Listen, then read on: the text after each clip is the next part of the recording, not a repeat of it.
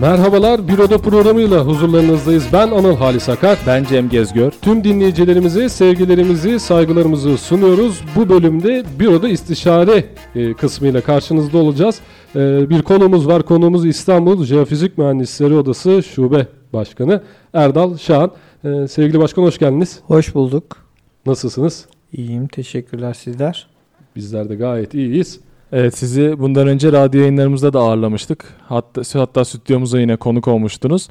Ee, bunun dışında da herkesin eve kapandığı o genel yasakların uygulandığı dönemde e, pandeminin ilk aylarında e, telefon bağlantılarıyla konuk etmiştik. O zaman da gündemimiz aynıydı. Deprem öncesinde, deprem anında ve sonrasında yapılması gerekenleri e, konuşmuştuk. O zaman da referans noktamız Ocak ayındaki Ocak ayında Elazığ'da yaşanan ve Malatya ve çevre illerde de hissedilen depremdi. O depremdeki yıkımları ve kayıpları konuşmuştuk.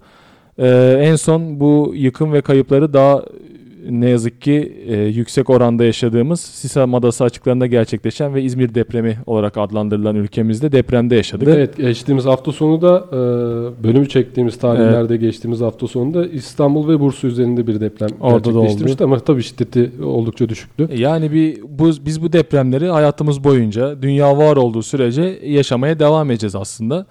Ama bu gerçeği bilmemize rağmen e, hem devlet nezdinde hem bireysel vatandaş olarak söylüyorum. E, yeterli önlemleri alıp almadığımız her zaman tartışma konusu oluyor. Biz de imkanlarımız dahilinde e, fırsat buldukça Anıl'la birlikte bu konuyu gündemde tutmaya çalışıyoruz aslında. E, devlet de diyor ki biz yeni yasalar yaparak ya da denetimleri belki de arttırarak e, depreme karşı önlem almaya gayret gösteriyoruz diyor. Bunun üzerine de geçtiğimiz aylarda yine bu Elazığ depreminden aslında yola çıkarak hazırlanan bir yasaydı. Ee, şu an yine hazırlama hazırlık aşamasında ama Sisam Adası'nda gerçekleşen depremden sonra Sisam Adası açıklarında gerçekleşen depremden sonra da fay yasası olarak gündeme geldi. Ee, bugün sizinle hem bu fay yasasını biraz konuşacağız, soracağız. Nedir bu yasanın e, içeriği ya da faydaları ya da zararları neler olabilir? Hem de yine deprem gerçeğini hem teknik açıdan hem de e, Türkiye'yi ekonomik açıdan etkileyen büyük projeler üzerinden konuşacağız. Evet şuradan başlayalım mı? Niye mesela hep deprem olduğunda biz depremi konuşuyoruz? Gündemde öyle bir değişkenlik yaşıyoruz ki e, şimdi depremler oluyor e, Türkiye'nin çeşitli bölgelerinde. E, hemen o an İstanbul depremi gündeme geliyor. İşte çeşitli e, Türkiye'nin farklı bölgelerinde beklenen e, depremler gündeme geliyor.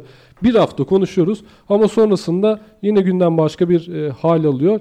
Biz o konuştuğumuz, alacağımız tedbirleri sümen altı ediyoruz, öteliyoruz, erteliyoruz. Sonra bir deprem daha oluyor. Aa biz bunları konuşacaktık, yapacağız, edeceğiz. Bak hemen yapacağız, edeceğiz diyoruz ama bir türlü o yapacağız, edeceğiz dediğimiz önlemleri, etkenleri uygulamaya geçemiyoruz. Uygulamaya geçemiyoruz. E, bunun sebebi ne sizce? Duyarsızlık. Mesela İzmir depremi diyoruz ama Sisam depremi oldu. Ege Denizi'nde bir deprem meydana geldi. İzmir'de e, yıkımlara sebep oldu ve insanlarımızı kaybettik. E, aradan ne kadar süre geçti? 30 30 Ekim'de oldu deprem. Evet işte bir Biz şu anda e, Aralık. Ya Aralık ayına geldik. Bir ayı geçti değil mi? E, şu anda İzmir depremini konuşuyor muyuz? Konuşmuyoruz. Ölenler öldüğüyle kaldı mı? Evet. Kaldı. Binalar yıkıldı mı? Yıkıldı. Şimdi dediğiniz gibi ülkede deprem oldukça depremi konuşuyoruz. Çünkü orada herkesin bir şey söyleyip ben görevimi yerine getirdim demesi lazım. Onu yapıyor, çok iyi yapıyor. Yap, gerçekten iş üretmesi gerekenler. Ama sonrasında ne yaptıkları önemli. Yani 17 tane bina yıkılıyor. 17 binanın başına 8 bin adam yığabiliyorsunuz Türkiye'nin her yerinden. İstanbul gibi bir metropolde yaşıyorsunuz. Yapılan çalışmalarda olasılık dahilinde tabii 48 bin bina yıkılabilir deniyor senaryoya göre. Ki daha fazla daha olabileceğini fazla. hepimiz biliyoruz. 48 bin bina. Her bir binanın başına bir arama kurtarma ekibi koysanız 48 bin arama kurtarma ekibi. Her ekibi 20 kişi deseniz en az kaç kaç bin yüz bin kişi insan yapacak. Böyle bir ekibimiz var mı sevgili başkan? Yani dünyadan gelecek yardım demektir. Yani siz buraya İstanbul'a yüz bin kişi yiyeceksiniz. Ama deprem olmadan bunları konuşmuyoruz. Bu deprem olduktan sonrakini düşündüğümüz zaman biz bunu korkunç bir tablo. Bir Bu kadar ekibimiz olsa bile Aha. insanlarımızın ne kadarını kurtarabilecekler? Bir de sizin çok önemli bir sözünüz vardı. Bunun önceki programımıza konuk aldığımızda bu tarz yerlerde işte İzmir'de olsun diğer bölgelerde olunca hep İstanbul onlara yardım gö- gönderiyor ama İstanbul'da olunca hangi bölgelerden yardım gelecek diye. Ben bu soruyu size o gün sorduğunuzdan beri işte geçen yıl yapmıştık programı. Halen daha düşünüyorum ne olacak yani bizim hangi tehlikeler bekliyor? Bunun akabinde hani son siyasetçilerin de gündeme getirdiği bir husus var. Ee, İstanbul depremiyle Türkiye'nin bağımsızlığı bir nebze sorgulamaya alanına girecek deniliyor. Şimdi İstanbul çok büyük bir kent. Sanayi düşündüğünüzde sanayinin e, büyük bir oranı burada. E, para burada dönüyor. Turizm bakımından bakıyorsunuz değerli. Ve nüfus anlamında da Türkiye'nin dörtte biri burada neredeyse. Hani 16 milyon resmi rakamlarla görünüyor ama yabancılarımız var, turistlerimiz var, Suriyelilerimiz var. 80 milyon insanın 20 milyonu neredeyse Türkiye'de. Şimdi şey İstanbul'da. Şimdi 20 milyon insan yaşıyor bu kentte. Haliyle burada bir güvenlik açığı ortaya çıkacak. Kesinlikle 99 depremi e, bir bölgede özellikle Kocaeli, Sakarya, Adapazarı o bölgede tamamen sosyolojik dokuyu değiştirdi. İnsanların inançları değişti. İnsanların partileri değişti. Dikkat edin. Siyasi olarak yıllarca başka bir partinin yönetiminden farklı tamamen karşıt görüş bir partiye geçti. İnsanların dünyada görüşleri değişti. Beklentileri değişti. Ve bir deprem daha olduğunda o da tersine dönecek. Oralarda yine aynı şekilde. Yani hem sosyolojik dokuyu hem iktidarı değiştiren bir deprem oldu 99 depremi. Şimdi İstanbul böyle bir depremde sadece iktidar değişmez. Türkiye'yi en az 30-40 yıl geriye götürür. Çünkü siz harcamadığınız, almadığınız her önlemin, her tedbirsizliğin cezasını 10 mislisiyle, 100 mislisiyle ödemek zorunda kalacaksınız. 1 liralık masraf yapsanız belki 10 liralık masraftan kurtulacaksınız afete hazırlanırken. Şimdi son dönemde yapılan hesaplarla o 30 lira olmuş. Yani 1 liralık bir masraf yaparsanız 30 liralık masraftan kurtuluyorsunuz. Yani 1 milyon dolar harcasanız 30 milyon dolardan kurtuluyorsunuz zarardan. Yani düşünün aslında ne kadar e, yapılan işlemleri aslında atılacak adımlarla ne kadar çok zararın önüne geçirebileceğini. İzmir'i düşünün. Kaç milyar dolar zarara girdik biz oradaki yapılarla. Ama daha da önemlisi geri gelemeyecek şekilde insanlarımızın ölmesi, yok olması, sakat kalması. Yani bunu yaşadık. O travmayı hem İzmirliler yaşadı hem ülke olarak biz yaşadık. Televizyonlarda o enkazın altında kurtarılan her çocukta herkesin gözleri doldu. Ya da her insan çıktığında, sağ çıktığında herkes mutlu oldu. Çünkü bir umut yarın öbür gün bizim başımıza gelmeyeceğinin garantisi olmayan bir şeyde hepimiz sanki o enkazın altından bizi kurtarmışlar gibi sevindik. Yani ülkede yapılacak her adım afete yönelik atılacak her adım çok önemli. Burada da en temelde risk azaltma. Yani ortaya çıkabilecek zararı, ziyanı azaltmak önemli. Afete hazırlıkta siz eğer insanları hala çürük yapılarda oturtturuyorsanız ben ona arama kurtarmayı öğrettim. Ben ona ilk yardımı öğrettim. Ben oraya ona işte evin neresine duracağını öğrettim. Hepsi boşa gidiyor. Çünkü bina çökünce enkaza döndüğünde şansa kalıyor işler.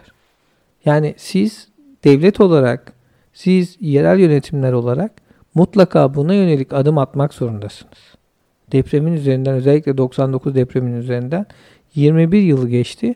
Biz 21 yıl içerisinde ne insanlarımızı ne de yapılarımızı depreme hazır hale getiremedik.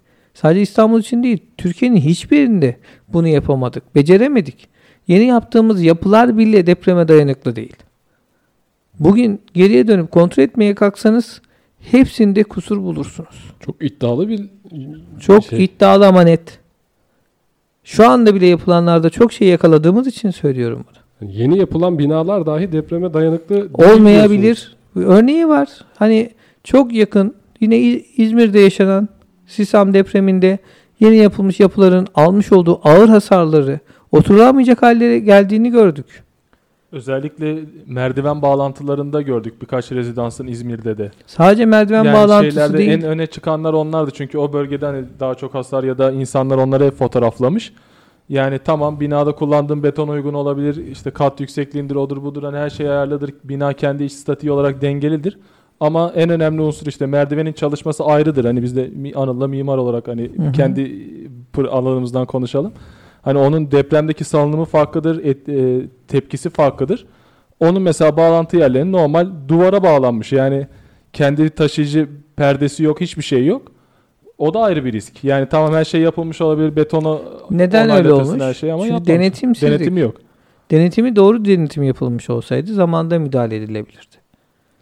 Peki bununla ilgili birazcık daha açacak olursak, eee hani teknik bilgilerin dışında bizi dinleyenleri de varsayarsak, hani bu denetim e, mekanizması nasıl işler? Bunu biraz detaylarına inelim isterseniz. Bunun denetimi nasıl yapılır? Denetimi belediye yapacak ya da yapı denetim firmaları gerçekleştirecek. Şimdi denetim Türkiye'de bir e, yapı denetim kanunu var.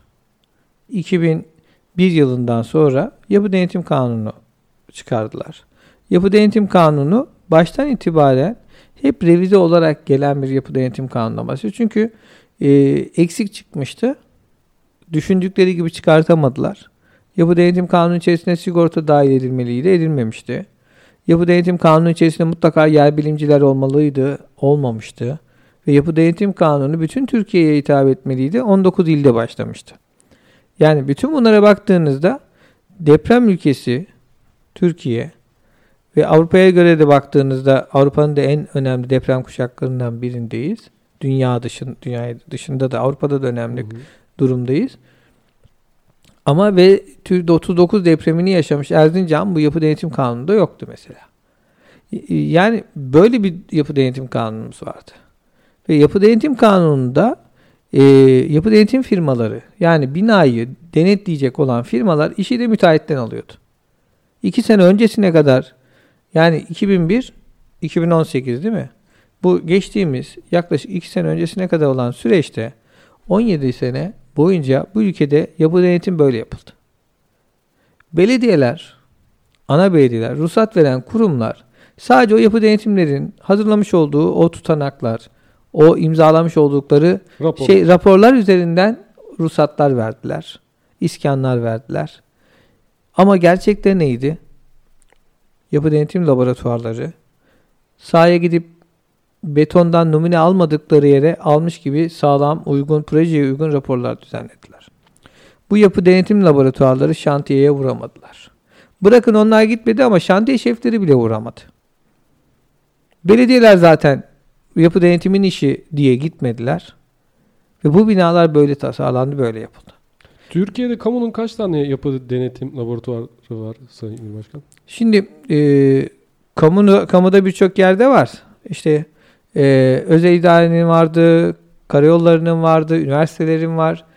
E, ama yapılaşma anlamında ruhsat veren kurum belediyelerin, ilçe belediyelerin laboratuvarı kaç tane var derseniz Türkiye'de bir tane var. O da Kadıköy Belediyesi'nde. Yani Ya çok enteresan bir rakam Evet. değil mi bu? Hani 81 tane ilimiz var. İşte onların da içerisine 2000'e e, yakın 2000'e belediye yakın var. Belediyemiz var. ilçelerimizle birlikte ve Türkiye geneline baktığımızda bir tane ilçeden söz ediyoruz. Bu e, denetimi yapan. Aynen E, İstanbul'da Kadıköy İstanbul'da Belediyesi'nde. yani. Aynen Kadıköy Belediyesi'nde var. 20 yıl önce kurulmuş. Peylerpey'i kendini geliştirerek, denetimlerini sıklaştırarak özellikle Van depreminden sonra Türkiye'de biliyorsunuz Van depremi de çok canlar aldı.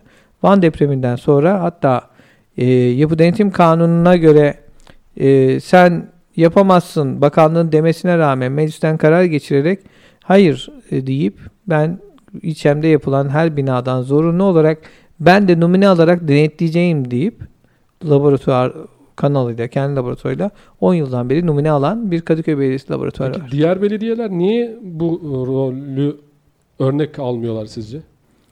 Şimdi bakın e, bir kere bürokratlar Türkiye'de kamuda çalışanların gerçekten e, hem işini seven hem ülkesini seven insanlar olması gerekiyor bence. Yani e, hem kurum aidiyeti olacak hem de ülkesine, vatandaşına gerçekten doğru şeyler üretmeye çalışacak. Arada bence e, kişisel anlamda bu fark var sadece. Yoksa yapılmayacak bir şey değil. Mühendisse herkes mühendislik eğitimi alıyor. Mimarlıksa mimarlık eğitimi alıyor. Yer bilimi ise yer bilimleri de bir sürü ye- yer alıyor. Önemli olan burada ne? Bunu düşünmek ya da bunu yapmaktan niye kaçınırsın? Üzerimize iş almayalım. Yani kim uğraşacak onunla? Çünkü yasal olarak sana böyle bir zorunluluk vermemiş. Hani laboratuvar kuracaksın dememişler. Niye kuracağım? Niye uğraşacağım? Niye üzerime sorumluluk alacağım? Niye adamlarla kavga Ama edeceğim? kamu hizmeti vereceksin belki de orada bir İşte ama kamu hizmeti bunu zihniyet çok önemli. Bu zihniyette olursanız kamu hizmeti kamunun görevi. Bakın biz ne yaptık? Şimdi e, kamu iş standartları tebliği var. Kamu içerisinde. Kamuda kamunun yapması gereken şey e, kendi ilçesi içerisinde riskleri belirleyip o risklere göre tedbirler almakla sorumlu kamu. Ve bu kamu dediğimiz herkes.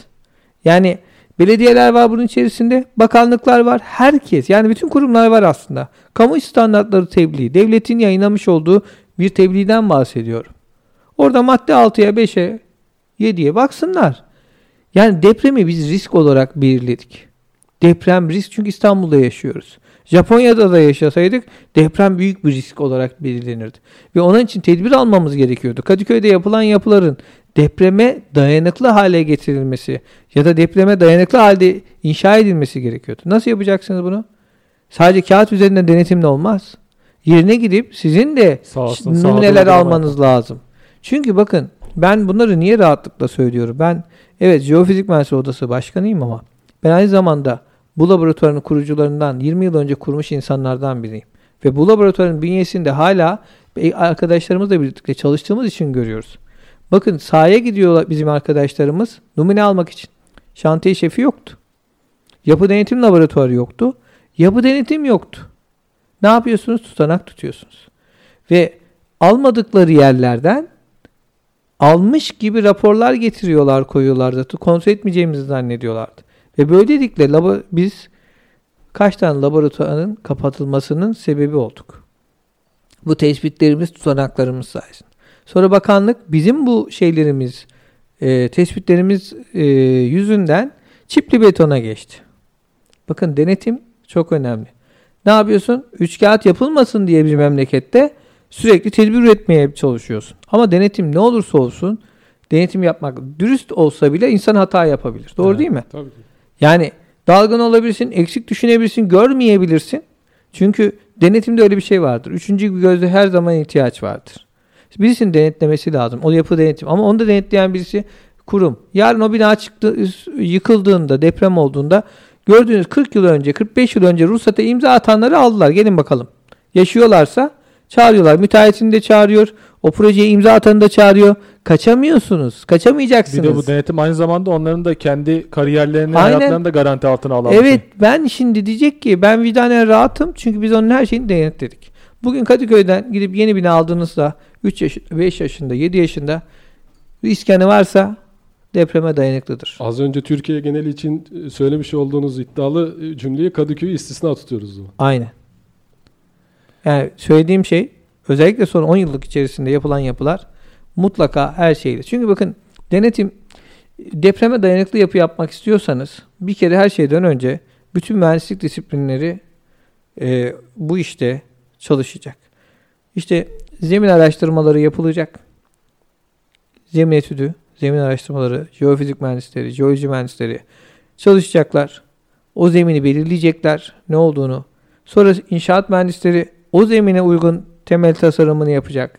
Mimarlar zaten statik mühendislerinin o verdikleri donelerle kendi yapılarını ona göre şekillendirecekler. Çünkü kolonlar bilmem neler fazla gelebilir, eksik gelebilir. Mimarlarla birlikte artık çalışacaklar. mühendislerle de hani onlara da teşekkür etmek lazım. Tasarım aşamasında da çok anlayışlı olup bizim tasarıma da en uygun şekilde o statiği de hazırlıyorlar. Aynen, artık yani eskisi gibi yapacaklar. şey yok. Hani ben bu kolonu buraya koyuyorum. Taşıyamam, tarzı kaldıramam. bir şey yok. Estetik anlamda çok destekleyici işbirliğiyle çözümler üretebiliyorlar. Tabii yani onu yapacaklar. O bina ortaya çıkacak. Ama projeyi her şeyi böyle yaptınız. E, denetlemezseniz yani yerinde o bina gerçekten o bir kağıt, Kağıt üstünde kalacak. üstünde Kağıtsızda kalacak. zaten bütün formülasyonlar falan her şey zaten kusursuza yakın doğrudur ama Bakın, yerinde uygulanırken en küçük hata Özellikle Avrupa yakasında e, ne yapıyorsunuz? Bakıyorsunuz zemini iyileştirme gerekiyor. Evet. Ama iyileştirme yapılmadan yapılan bir sürü binalar var. Bayraklı'daki binaların Deprem ivmesi çok yüksek değil aslında orada baktığınızda. Neden yıkıldı? Bina kötüydü. Beton kalitesi kötüydü ama zemin de kötüydü. Yani birinden biri belki şey olsa o binalar birazcık ayakta kalacak. Zeminde iyileştirme olsa Evet. belki o o şekilde yıkılmayacaklar. Ama hem binalar kötü hem zemin kötü. Gerçekten kötü binalar. Hani bu konuda da öyle bir şey yoktur değil mi? Hani halk arasında genel bir algı var ya işte e, sokakta geçerken bile söylenir ya orası bataklıktı işte geçmişti şimdi koca koca binalar oldu vesaire. Şimdi de hani e, yeni bina yaparsın ya işte oranın da zemini şöyleydi böyleydi diye laflar duyarız. Burada aslında bazen ters orantılı binayı kurtarabilir. Yani her e, orta şeyde tabii ki standartların üzerinde olması lazım o zemin bina yapabilmek için.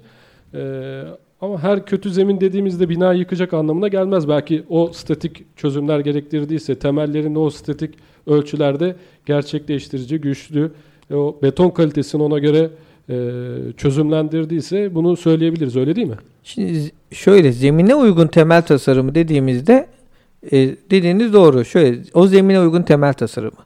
Eğer zemine uygun temel tasarımda isterseniz kazıklı temel yapabilirsiniz. Yani kazıklı temel yaparsanız zaten o bina orası e, siz o zayıf dediğiniz zonu kazıklarla geçip ya, binanın ana kütlesini siz yükünü aşağıdaki sağlam tabakaya aktardığınızda o yapı zaten sağlam tabakanın üzerindeki bir yapı Evet. olarak hareket edecek. Siz zemini iyileştirebilirsiniz. O çünkü her binanın bir ağırlık merkezi var. Çok böyle derinde oluyor bazen. Kazıklarla e, yetişemiyorsunuz, ulaşamıyorsunuz aşağıya. Ana e, ağırlık merkezine kadar orayı iyileştirmeniz Ya gerekiyor. da radyo temel yapılıyor. Kendi katmanları oluşturulabiliyor. Radyo temeli şimdi zorunlu olarak her yerde Evet, yapıyorlar. yapılıyor. Ama radyo temel yapsanız dahi zemini iyileştirmezseniz, zemin sıvılaşması olan yerlerde mesela bina bir kat aşağı çöküyor. Binayı hiç yıkılmıyor. Ama bir kat aşağı çöküyor, gömülüyor. Ya da yana yatıyor. Evet. Bina olduğu gibi kibrit kutusu gibi e, devrilebiliyor. Yani binanın temelini her şeyini yapabilirsin. Ama zemin işte burada devreye giriyor.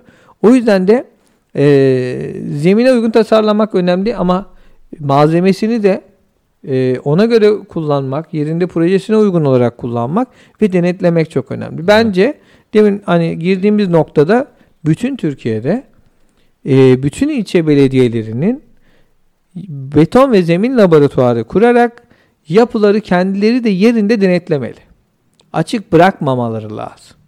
Bunu yaparsak biz en azından bundan sonra ülke olarak her yerde e, en azından eşit standartlarda yapılar üretiriz. 5 büyüklüğünde deprem oluyor. Bakıyorsunuz Bitlis'te yapılar çökebiliyor. Yani 5.4 ya da 5.5 Gazipaşa Alanya'da deprem oluyor. Orada da yapılar çatlayabiliyor. Yani 5.5'te 6'da bina yıkılmaması lazım.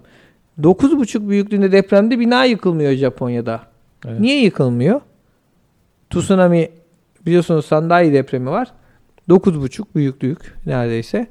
Ve sandalye depreminde depremden yıkılmıyor binalar. Tsunami o 9.5 çok büyük bir dalga geliyor.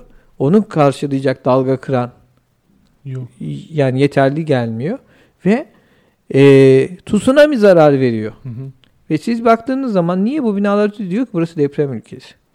Biz yapımızı depreme dayanıklı halde yapmamız lazım. Ne yapmamız lazım?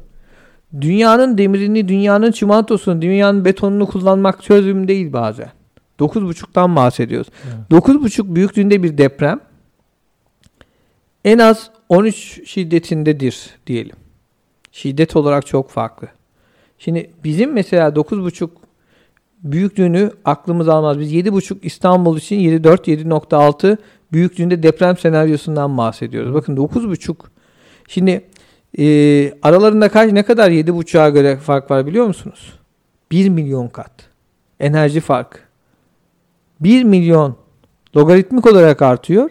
7.5 ile 9.5 arasında 1 milyon kat enerji farkı var. 1 milyon tane neredeyse 7.5 büyüklüğünde deprem demek. Bir de arazi şartlarında onun yayılımı kendi bıraktığı enerjisi daha Zemine farklı. göre davranışı bazı yerlerde işte 13-14 diyeceksin. Bazı yerlerde daha da az hissedeceksin ama ne yapıyor adam? Binaların altına sismik izolatörler koyuyorlar. Depremden o binalar yamulup yamulup yıkılmasın diye. Evet. Ve zorunlu Yani- hale getiriyorlar bunu. Takip Tabii. ediyorlar. Aynen çelik yapıyorlar yüksek yapılarını. İn- Sismik izolatörler koyuyorlar. Ya biz deprem yönetmelikleri yapıyoruz. Niye koymuyoruz? Niye zorunlu hale getirmiyoruz? Köprü viyadükleri yeni yeni mesela çoğunu artık böyle sismik izolatörlerle şey altına almaya başladılar. Hani ge- geçtiğimiz gün zaman diliminde birkaç sene içerisinde bunları depreme dayanıklı hale getirmeye. Yapılarımızı niye yapmıyoruz? Niye yeni yapılarda bunu zorunlu hale getirmiyoruz? İşte tam da bu aşamada e, konumuzu da e, birazcık daha detaylandıralım istiyorum. E, dedik ki niye yapmıyoruz, niye yönetmelikler çıkarmıyoruz, devlet bu işi niye e, sıkıca ele almıyor diye. İçişleri Bakanlığı Elazığ depreminden sonra bir e, fay hattı haritası yasası çalışmalarına başladı. E, Jeofizik Mühendisleri Odası da, yer bilimciler de, e, işin uzmanları da ciddi oranda bir tepki gösterdi bu yasa çalışması taslağına. Bunun detaylarını sizden alalım mı? Şimdi niye karşı çıktınız? Ya da çıkıyorsunuz? Şimdi ya mevcut yönetmelikler uygulansa bizim sıkıntımız olmayacak diye karşı çıkıyoruz aslında ilk etapta. Yani şimdi fay yasası adı yani sadece bir fayın e, adıyla bir yasa çıkartmak yani faya yönelik bir yasa çıkartmak biraz garip. Çünkü sizin mesela birçok yönetmeliğiniz var. Mikro bölgeleme çalışmaları yapıyorsunuz. İmara açmak için imara esas e, çalışmalar yapıyorsunuz. Yerleşim uygunluk çalışmaları. Zaten o alanda fay görüyorsanız o fayın işte aktifliğine göre ona sakının bantlarını belirliyorsunuz. Bu alanda fay var. İşte buraya yapılaşmayı işte olmasın. Siz o alanda işte alüvyum alan varsa ona göre ona e, şey yapıyorsunuz. Yerleşimi önemli olarak onun e, ayrıntılı jeoteknik gerekliyorsa ona göre isim koyuyorsunuz. Sakınımcayı belirtiyorsunuz. Heyelan alanı ise orayı kapatıyorsunuz. Zaten bunları yapıyorsunuz. Zaten böyle bir şeyimiz var. Ama buradaki şey tamamen birazcık daha farklı. Yani detay anlatılan ya da medyadan öğrendiğimiz, duyduğumuz detay şu. Yani fay üzerinde yapılan bütün yapıları biz kaldıracağız. Yaklaşık 100 bin yapıdan bahsediyoruz. Buralara Ve- kentsel dönüşüm uygulayacağız. Yani yapıları kaldıracağız. Buralara yapı yapmayacağız. İnsanları başka yere taşıyacağız. Yeni onlara ev vereceğiz ya da bir şey yapacağız. Ee, ve hendekler kazacağız. Belli mesafelerde fayı belirleyeceğiz. Yani hendeklerle fay belirleyeceğiz. Bir fayın uzunluğu bazen bakıyorsunuz. Geçen işte geçen sene Eylül ayında Silivri depreminde bir yaşadık onu. Bir deprem yaşadık. O fayın uzunluğu bakıyorsunuz yaklaşık 40 kilometre falan. Ya İşte böyle bir şey mümkün mü diye soracaktım ben. Hani İşte derinliğe girdikçe yani payı görebiliyor musunuz? ben hani siz düşünün bir de seyirci dinleyicilerimiz de bir düşünsün. Ya bir, küçük bir faydan bahsediyoruz 40 kilometre. E, Kuzey Anadolu fay üzerinde Türkiye'nin boş, boydan boya yüzü, e, ölçümünü biliyorsunuz, uzaklığını biliyorsunuz. Batı ile Doğu arasındaki Evet. e, mesafeyi biliyorsunuz. Kaç kilometreyi neyle kazarak gideceksiniz? Kaç yılda kazacaksınız? Yani böyle bir çalışma yapacaksınız. Fayları evet Türkiye'de biz aktif, pasif ne kadar fay varsa te- tespit edeceğiz. Bunun için çalışma yaptıracağız demek ayrı bir konu. Hani bunun için yasa çıkartmanıza gerek yok. Dersiniz ki biz Türkiye'deki şeyi tekrardan ortaya çıkartalım. Böyle Türkiye'nin fay haritasını Meytan'ın öyle har- haritaları var gerçi. Ama tekrardan çalışalım. Çok güzel tamam çalışma yapılsın. Biz bu çalışmayı yapalım. Her şeyi işleyelim. Görelim. Tamam ama bunu siz hendek kazarak yapamazsınız. Bunu yapacağınız şey jeofizik kullanarak yaparsınız. Hani bir yasa. Ha böyle bir şey varsa da e buna da niye o zaman bizim şey yaptığımız sorguladığımız şey şu. Neden jeofizik mühendisleri ni bu yasanın çalışmada bir fikir alışverişinde bile olsa Danışmanlık alınabilir niye bir şey. bizi, bizi dahil et? Niye sormuyorsunuz? Neden işte odaya, jeofizik mühendisleri odasına ya arkadaş çünkü bizim bütün meslek grupları, bizim akademisyenlerimiz, oda üyesi akademisyenlerimiz var. Bizim bilim kurullarımız onlardan oluşuyor. Biz size zaten sizin üniversitelerinizde yani üniversitede görev yapan akademisyenleri göndereceğiz zaten. Ve biz hiçbir şey dikte etmiyoruz. Bilim ne diyorsa o yapılsın istiyoruz zaten ama gerçek dünya gerçekleriyle uyumlu olsun. Şimdi bu alan üzerinde biz fayların üzerindeki her şeyi kaldırıyor muyuz? Kaldıralım. Hepsini kaldıralım. Bunun peki Osman Gazi geçen, Köprü- Ha, onu soracaktım. Osman Gazi? Köprüsü'nü iptal edin. Hı hı. Bolu Tüneli'ni de iptal edin. Edin hepsini. Edebilecek misiniz? Türkiye'ye bunun ne kadar zarar verebileceğini. Ama siz sadece depremin fayın yapmış olduğu bir e, olgu veya faydan kaynaklanan bu zararların artmasının nedeni fay olduğunu düşünüyor. Halbuki depremler sadece fay üzerinde yıkılma, fay üzerindeki yapıları zarar vermiyor ki. Evet. Faydan yüzlerce kilometre ötedeki binaları da zarar veriyor. Siz yapılarınıza mühendislik hizmeti aldırmadığınız sürece, siz yapılarınıza yönetmeliklere uygun tasarlamadığınız, depreme dayanıklı halde yapmadığınız sürece ister fayın üzerine koyun, ister faydan 100 kilometre öteye koyun, o binalar yıkılıyor. İzmir'de deprem olduğunda Tekirdağ'daki hissediyor. Şimdi aynı fay mı oradan geçen? Değil. İşte aynı Ama etki yaratılıyor. İzmir'deki deprem İzmir depremi de değil. Değil. Sisam'da olan yani Ege Denizi içerisinde Sisam Adası'nın yakınında olan Evet. İzmir'de 70 kilometre ötede bir depremden bahsediyoruz ve İzmir'de bina yıkıyor. Evet. Adapazarı'nda olan deprem 120 kilometre ötede Avcılar'da yıkıyor. Ve diğer yakada kalan aslında bir bina. Yani Avrupa yakasındaki. Şimdi kalkıp bu kadar yani altında fay geçmemesine rağmen bu kadar uzakta yıkabiliyor. Yani Türkiye'nin bizim karşı çıktığımız nokta şu. Bir şey yapacaksak eğer bu bizim bir atımlık barutumuz da kaldıysa bu işi çözmek istiyorsak adı fay yasası bilmem ne yasası olduğu da önemli değil. Bir yasa ya da bir kanun ya da bir şey yapacaksak başka bir şey yapmamız lazım ki her şeye hitap etsin, herkese hitap etsin. Sadece işinden çekip bir şeyi buna fay yasası, öteki tarafa geçip deniz yasası bilmem ne de- değil. Yani bizim aslında temelde karşı çıktığımız şey bu ve bunun altından kalkamayacaklar ekonomik olarak da.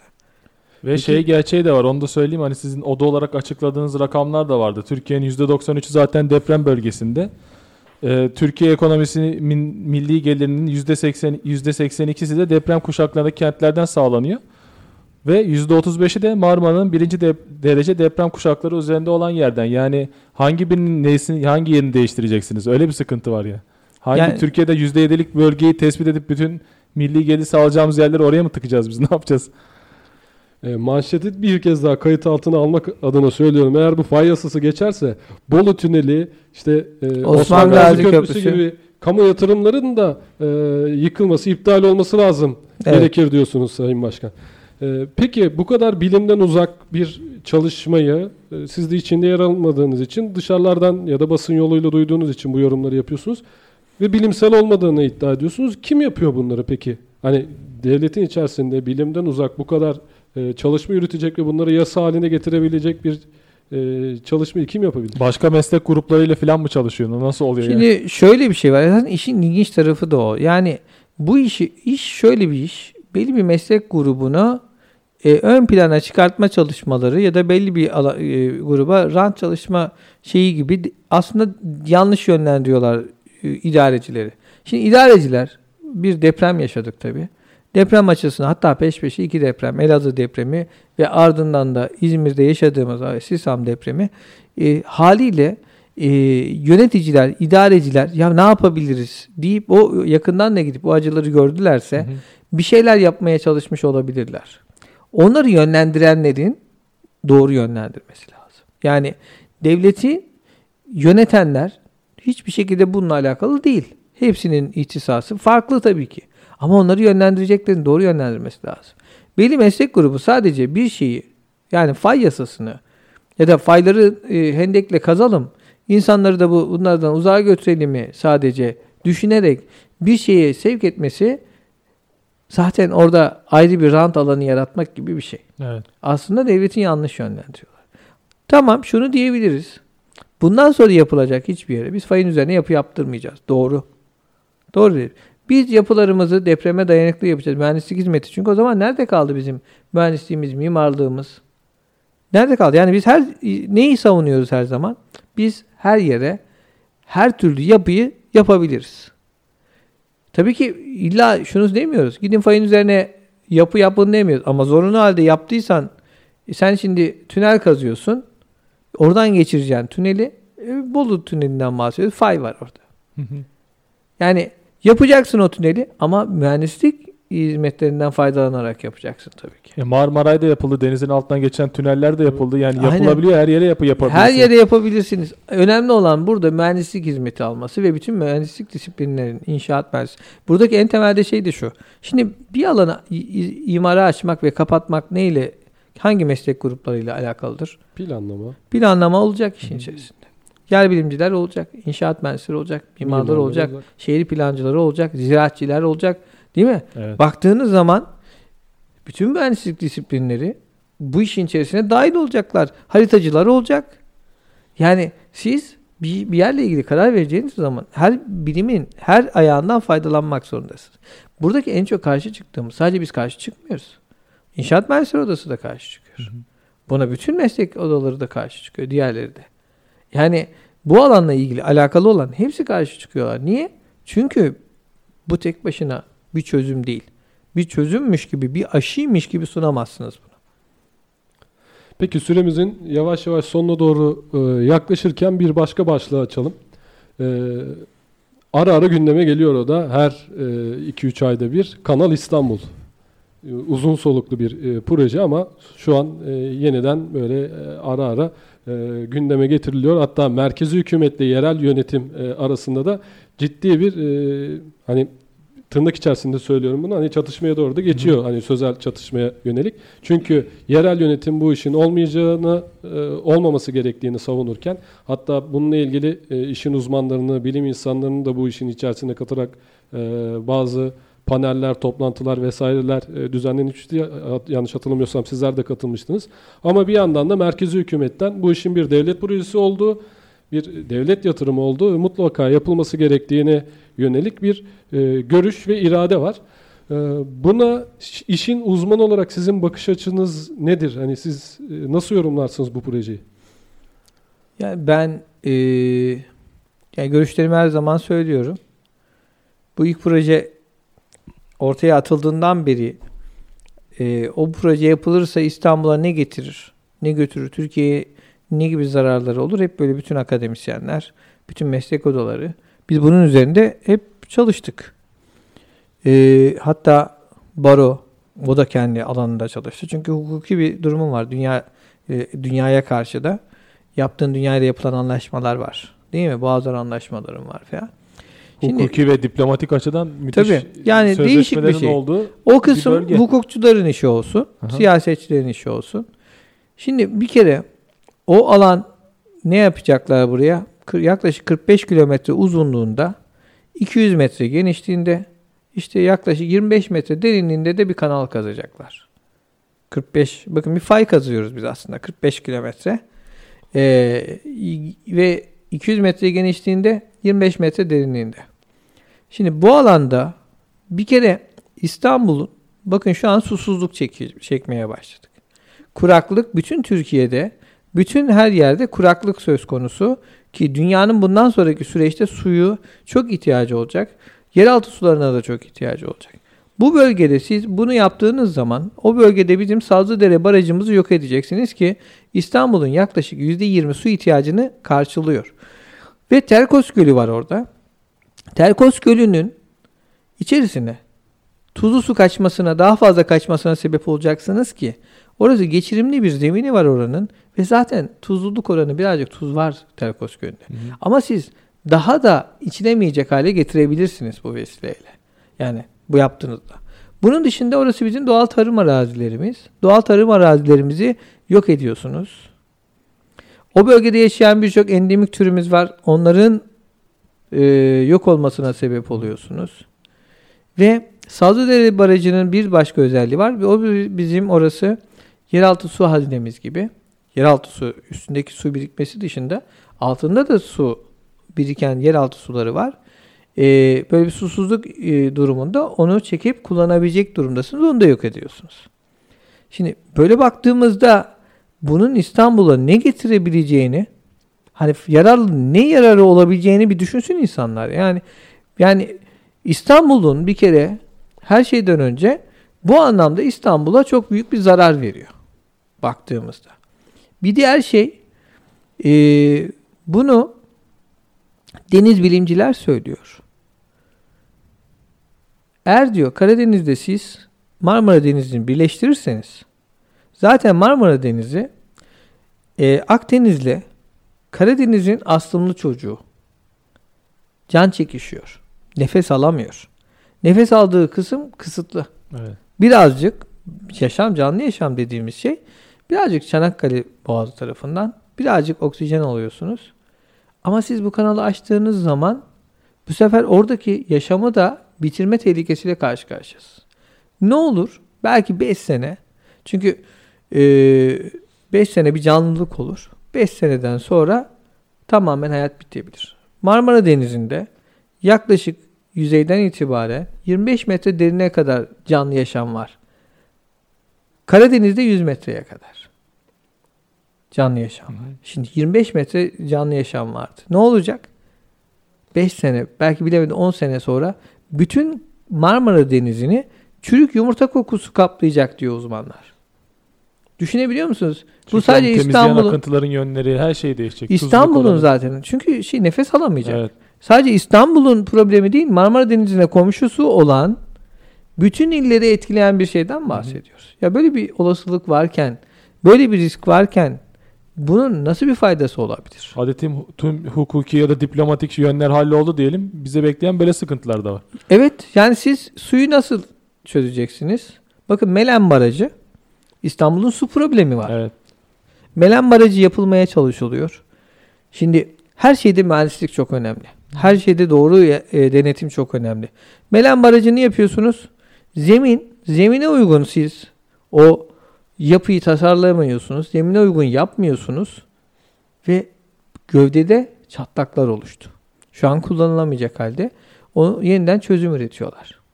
Melen Barajı. Kaç yıllık proje. Gitti mi milyarlar çöpe? Gitti. Siz onunla İstanbul'un su problemini çözmeye çalışıyordunuz. Ve şu anda çözemiyorsunuz. İşte İstanbul'a taşıma suyuyla değirmen dönmez diyoruz ya. Hı hı. Taşıma suyuyla su getirmeye çalışıyorsunuz. İşte Başka illerden çekiyoruz. aynen Kırklar elinde yine orada da bir baraj yapıp oradan da su getirmeye çalışıyorsun. Ama sen kendi burada su tutan alanını yok ediyorsun. Yani şimdi bu projenin bu kadar çok şeyi varken, chat raporları ortadayken, bütün her şey ortadayken hani ne dememizi bekliyorsunuz bilmiyorum ben. Peki Ha- bazı yer bilimcilerinin olası İstanbul beklenen İstanbul depremini tetikleyeceğine yönelik görüşleri var. Yer bilimciler onu söylemez. Hani e, İstanbul depremi tetiklemez ama İstanbul depreminden çok fazla etkilenir. Onu söyleyebilirler. Yani e, çünkü o bölgenin e, özel koşulları var. Bazı üniversitelerimizin yapmış olduğu hatta küçük çekmece önünde küçük fayların olduğunu tespit ettiği araştırmalar var. E, ve deprem olduğunda bunların da tetiklenebileceği, etkilenebileceği ve oradaki yapılara da zarar verebileceğini söylüyorlar. Onun dışında işte akıntıdan dolayı Karadeniz'den Marmara Denizi'ne doğru bir eğim var. Ee, bir sel olması durumunda o alanlarda geniş farklı problemlere yol açabileceği, kanalın tıkanabileceğini söylüyorlar. Çünkü o bölgede 3 boyutları daha ilk sergilendiğinde böyle animasyonlar halinde yapıldığında o bölgede müstakil konutlar, villalar, gökdelenler birçok şey vardı. Şehircilik açısından da baktığımızda oraya getirecek ayrı bir nüfus yoğunluğu da var. 8 milyona yakın ayrı bir nüfus getirimi söyleniyor oraya. O da olduğunda İstanbul nüfusu 25 milyonları geçeceği söyleniyor. Bir de zaten bu kadar dar bir alandayız yani İstanbul'da yüz ölçüm olarak baktığımızda o felaket senaryosunu hiç düşünmek bile istemiyorum yani depremde yaşanacak. Türkiye'nin 140'ta biri İstanbul Evet. ama dörtte biri yaşıyor. Hı hı. 140'ta bir alana dörtte Dörtte birini biri. sığdırdınız ve orayı yardığınızda bir ada oluşturuyorsunuz Tabii. aslında. Karadeniz şey e, Karadeniz'den Marmara Denizi'ne bir kanal yapıyorsun ama Tekirdağ'la bizim aramızda bir bağlantıyı kesiyorsun. Mecbur köprülerle bağlantı. Deprem olduğunda sen 8 milyon kişiyi o alana hapsediyorsun mesela. Yani bunun birçok boyutu var. Ya Ortaya ulaşımı çıkan uzun- kolaylaştırmak varken ulaşım zorlaşacak. İşte yeni trafik şeyleri çok başa be- bela bir proje gözüküyor ama uygulanmayacak şekilde biz düşünmeye Yani bir faydası yok. Evet. İstanbul'a para bakın para hiçbir şey değil. Ee, parayı bir şekilde e, halledebilirsiniz. Ama bakın bugün hepimiz bütün dünyada maskelerle sokağa çıkmak zorunda Evet. Burada nedir? İşte özgürlükleri kısıtlanıyor, insanlar evlere tıkılıyor. Ee, bunun sebebi ne? Neden biz böyle bir şeyle karşı karşıyayız? Bunun sebebi işte biz çevreye, doğaya, ağaca saygı duymadığımız için. Denizlerimize, göllerimize, derelerimize sahip çıkmadığımız için. Zaten şu anda yeteri kadar oksijen alamadığımız, kirlettiğimiz bir dünyada ve o azıcık oksijeni bile al- alamıyoruz. Maskeyle dolaşıyoruz. Evet. Niye? Bunun hepsinin sebebi bu. Yani bütün hastalıkların sebebi, dünyadaki bütün her şeyin sebebi bizim doğaya yaptığımız zulümdür. Bizim doğaya yaptığımız zulmün karşılığında da biz de bunu yaşıyoruz. Ama Ve- bu bakış açısından hala daha dersler çıkarmıyoruz ve inatla e, mesela bütün bilim insanlarının karşı olmasına rağmen bu tarz projeleri yapmaya, yapacağız, edeceğiz demeye devam ediyoruz. Ben fay yasasının da bu anlamda böyle adı fay yasası diye attılar. Onun da bu şekilde onun artık hani e, olmayacağı kanaatindeyim. Onun e, yani e, öyle çıkmış olabilir ama e, birçok kesimden itirazlar var. Onun düzeltilebileceğini, normal makul, normal e, çözülebilecek bir hale geleceğini düşünüyorum. E, Kanal İstanbul'un zaten e, bir faydası olduğunu hani şu anlamda şey yapmadım. Çünkü para kazanmak için yapıyorsanız e, daha çok büyük e, şeylerle karşı karşıya. olacak. Daha Aynen çok daha büyük şeylerle karşılaşacaksınız. Onun farklı bir e, şekilde sonuçlanmasını yani olmaması gerektiğine inanıyorum. En Bir azından de- İstanbul'da yaşayan bir Türkiye Cumhuriyeti vatandaşı olarak e, yapılmasını istemiyorum açıkçası. Bir de son olarak şeyi de söyleyeyim. Hani bu e, fay yasası e, deprem ülkelerinin çoğunda var denmiş devlet yetkilileri tarafından ama e, sizin oda olarak yaptığınız açıklamalarda da sadece Yeni Zelanda ve Amerika'nın Kaliforniya eyaleti dışında Küçük bir çoğu alanda. ülkede olmadığı söyleniyor. Onlar nedir? Yüzeyde gördüğünüz fayları hani Evet. tespit ettiniz. Buralara hani fay, yasa dediği şey de bunların etrafına belli mesafeye ev yapmayalım. Evet. Doğrusu o zaten. Zaten riskli Onu- bölgelerin Onu zaten mikro bölgelemede siz Evet. zaten belirliyorsunuz. Zaten kapatıyorsunuz. Zaten sınır koyuyorsunuz. Ya şunu söyleyeceğim. Bu memlekette nasıl güvenecekler? Meclis kararıyla fayın yerini değiştiren bir ülkeden Tabii, bahsediyoruz. Hani Kağıt üstünde kolay. Aynen yani meclis kararıyla fayı değiştiren bir ülkeden bahsediyorsunuz. Buradan fay geçiyor burayı kamulaştırdım. Buradan fay geçmiyor boş ver. Devam etsin de diyebiliyor insan. Ya bu bunlardan çıkmamız lazım artık. Bu 20 sene önceydi bu. Evet. Artık biz farklı bir dünyaya geldik. Farklı bir çağa girdik. Teknolojik bir çağdayız. Bilimsel bir çağdayız. Yani düne kadar tukaka ettiğimiz her şey bugün gözümüze gözümüze sokuyor. Bilim diyor, çağdaşlık diyor, ileri medeniyet seviyesi diyor. Yani yazılım diyor, değil mi? Tabii. Dijital diyor. Sürekli bizi hep böyle gelişmeye itiyor. Biz ne yapıyoruz? Biz sürekli yerimizde kazma kürekle fay, hendek kazacağız. Yani geldiğimiz dönemde bu şeyde dronlarla biz havadan tespit edebilecek, her şeyi ölçebilecek, manyetikle her yeri tarayabilecek, işte radarlarla t- her şeyi ölçebilecek, yerin altını karış karış, santim santim haritalayabilecek fayına kadar her şeyini sismiklerle yüzeyden. Ama biz ne yapacağız? Kazma kürek çalışacağız. Kazma kürek çalışalım. Ama tarım yapalım. Bu ülkenin tarıma ihtiyacı var. Bu ülkenin çalışmaya ihtiyacı var. Evet ama enerjimizi doğru alanda kullanın. Bir yeri kazacaksak tarım yapalım. Ya da biz öyle kazınca işte konuştuğumuz gibi yani 200 metre ötesini etkilemeyecek mi bu iş? O yüzden diyorum yani hani işte Sisam Adası'nda olan şey İstanbul'da Tekirdağ'dakiler tweet atıp Aa deprem olmuş Tekirdağ'dan hissettim diyorsa ama asıl merkez on Sisam Adası'ysa istediğimiz kadar biz hendek kazalım. Önüne geçemeyiz ki bu durum. Bir de yüzyıllardır var olan bir gerçek artık kabullenmek lazım. Deprem İş orada bitiyor. deprem ülkesi. İşte baştan beri söyledi, sizin de söylediğimiz, benim de söylediğim şey e, doğru mühendislik, mimarlık hizmeti, denetim. İkisini yapacaksın. Bilim ve denetim değil. Bilim, denetim. Evet. Çok teşekkür ediyoruz. Ee, İstanbul Jeofizik Mühendisleri Odası Başkanı Sayın Erdal Şahan e, konuğumuzdu. Çok keyifli ve bilgilendirici bir sohbetti bizler için de. Bizleri kırmayıp stüdyomuza konuk olduğunuz için çok teşekkür Çok ediyoruz Sayın. Başkan. Ben de çok teşekkür ederim. Ee, Sağ olun. Bu bölümü de kapatıyoruz. Bir başka programda tekrar görüşmek dileğiyle. Hoşçakalın. Hoşçakalın.